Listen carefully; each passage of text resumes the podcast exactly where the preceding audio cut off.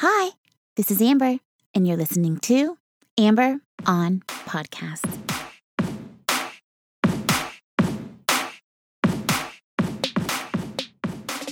Hi, hello, and welcome to episode number 71 of Amber on Podcasts.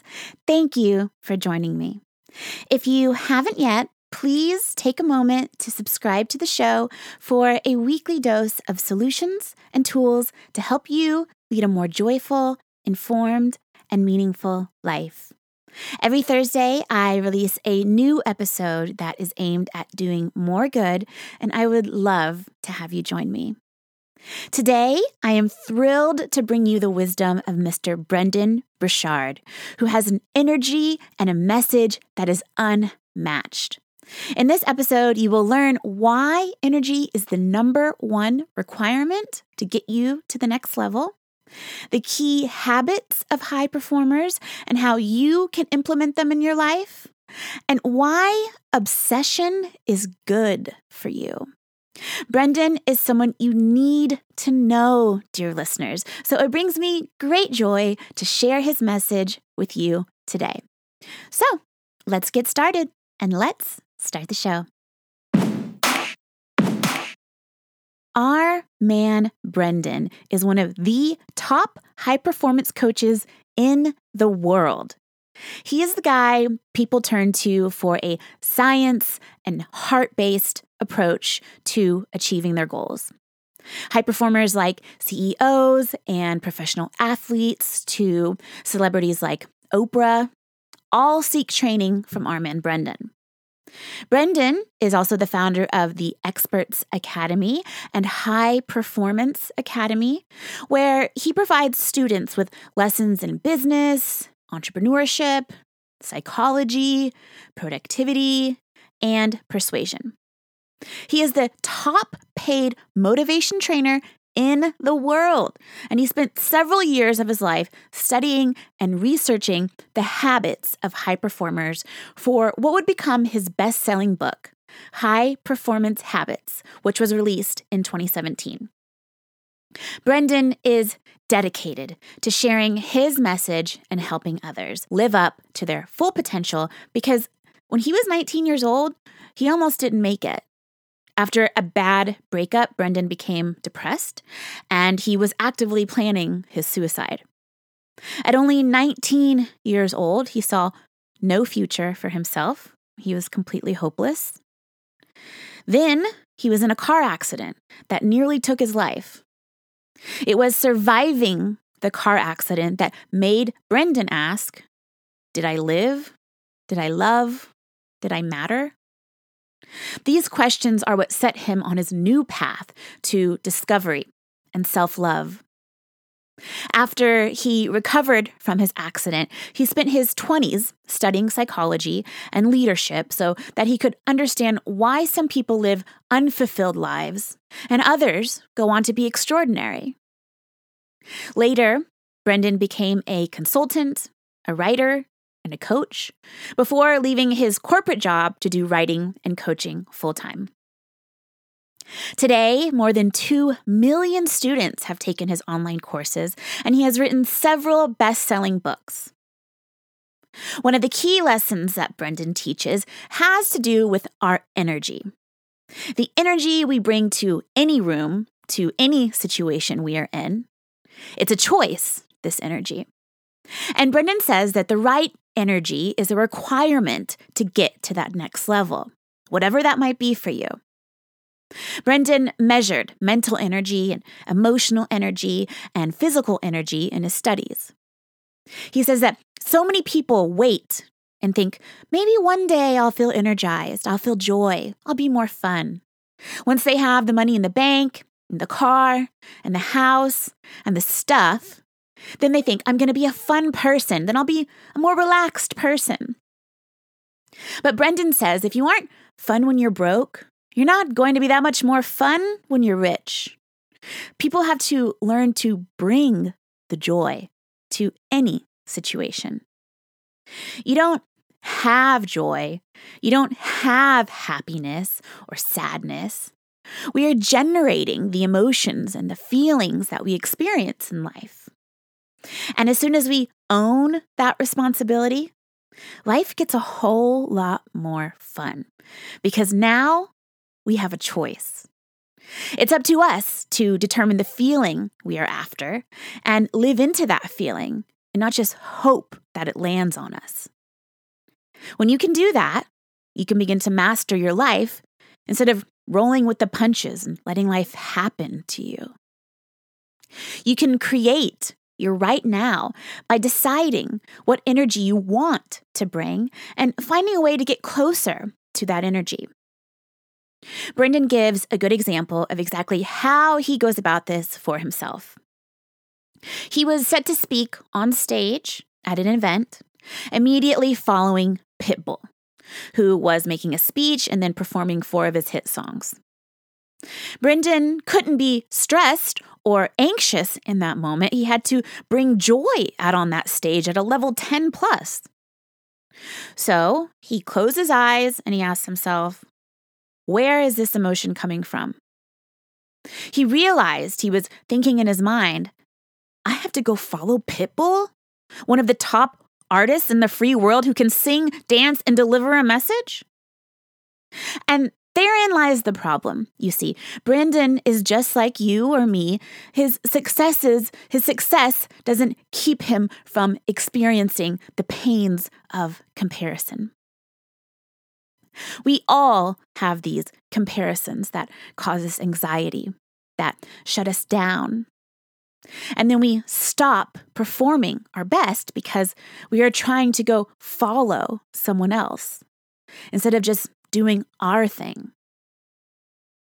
Brendon identified the feeling he was having and he used his wisdom to get through it by naming it and breathing deeply. So he was able to lower his cortisol, reduce his stress, and get back to the right energy to go out and do his best. When we walk into a situation, we have to set our intention and we have to release tension. High performers are generating the mental, emotional, and physical energy they feel is necessary to serve with excellence in each situation. While most people just wander into the situation without thinking about their energy at all, without considering how they want to be in that moment, who they want to be. It makes sense, but it's not common practice. Maybe you prepare your energy for a job interview or a first date, but this intent is what we need to do all the time in order to be a high performer. Brendon says we need to get more intentional, release the tension we have, and walk in as your highest self because that is something you will never regret. Brendon and his team collected data from over 190 countries from people who are in the top 15% of their field. From this research, he found that high performers have certain personal habits that contribute to their success, and they are more intentional in specific areas. High performers ask themselves, Who do I want to be? Most people ask that question once a year on New Year's Eve. High performers are constantly asking themselves that question and are aware of how they are representing themselves in the world. High performers also seek clarity about how they would like to interact with other people. That means that before you go into an interaction, you are determining how you want to respond should things turn ugly. Should there be a fight? Should you have someone disrespect you or disagree with you? High performers are identifying this ahead of time so they are prepared to be exactly who they want to be in that moment. High performers are also very clear about the critical skills they must develop in order to succeed. They usually have three to five current skills they are working on. For example, public speaking, and maybe they're learning to become a better writer. Brendon says that learning is the ultimate lever to leveling up. You can't get to the next level without learning. High performers generate energy, the right energy on an emotional, mental, and physical level. They are generating the energy that will serve them best in that moment. High performers also raise necessity, which means that there is a moment at which it becomes necessary that they succeed at this. It connects to their identity. They feel that it is necessary for them to deliver excellence because that is who they are, or because someone needs them to. It's necessary for them to do well because they care about it so deeply and want to master it. They are obsessed. When all of these things come together, that is performance necessity. When we are able to get to performance necessity, it's a game changer. And it's an obsession that we learn to master and grow into. Brendon says if no one thinks you're crazy, you're not yet operating to the outer limits of your potential. Someone in your life should point out to you that you really care about this thing in a crazy way. Then you know you have reached performance necessity. It doesn't happen for everyone. But you know right now in your core and in your heart if you want performance necessity to happen for you. If you have something you are obsessed about, if you have some habit or skill that people say you're crazy about, maybe you've heard that it's bad to be obsessed, but I disagree, and so does Brendon, for good reason. There are a myriad of things to be obsessed about that bring different outcomes to your life. There are more people who obsess about the length of their eyelashes than they do about the impact they want to make on the world. Most people obsess about their Netflix shows more than they obsess about their lives. Why do people do this? Brendon says it's about feedback. Because buying something or watching Netflix, being obsessed about something that gives you no feedback, it's not scary.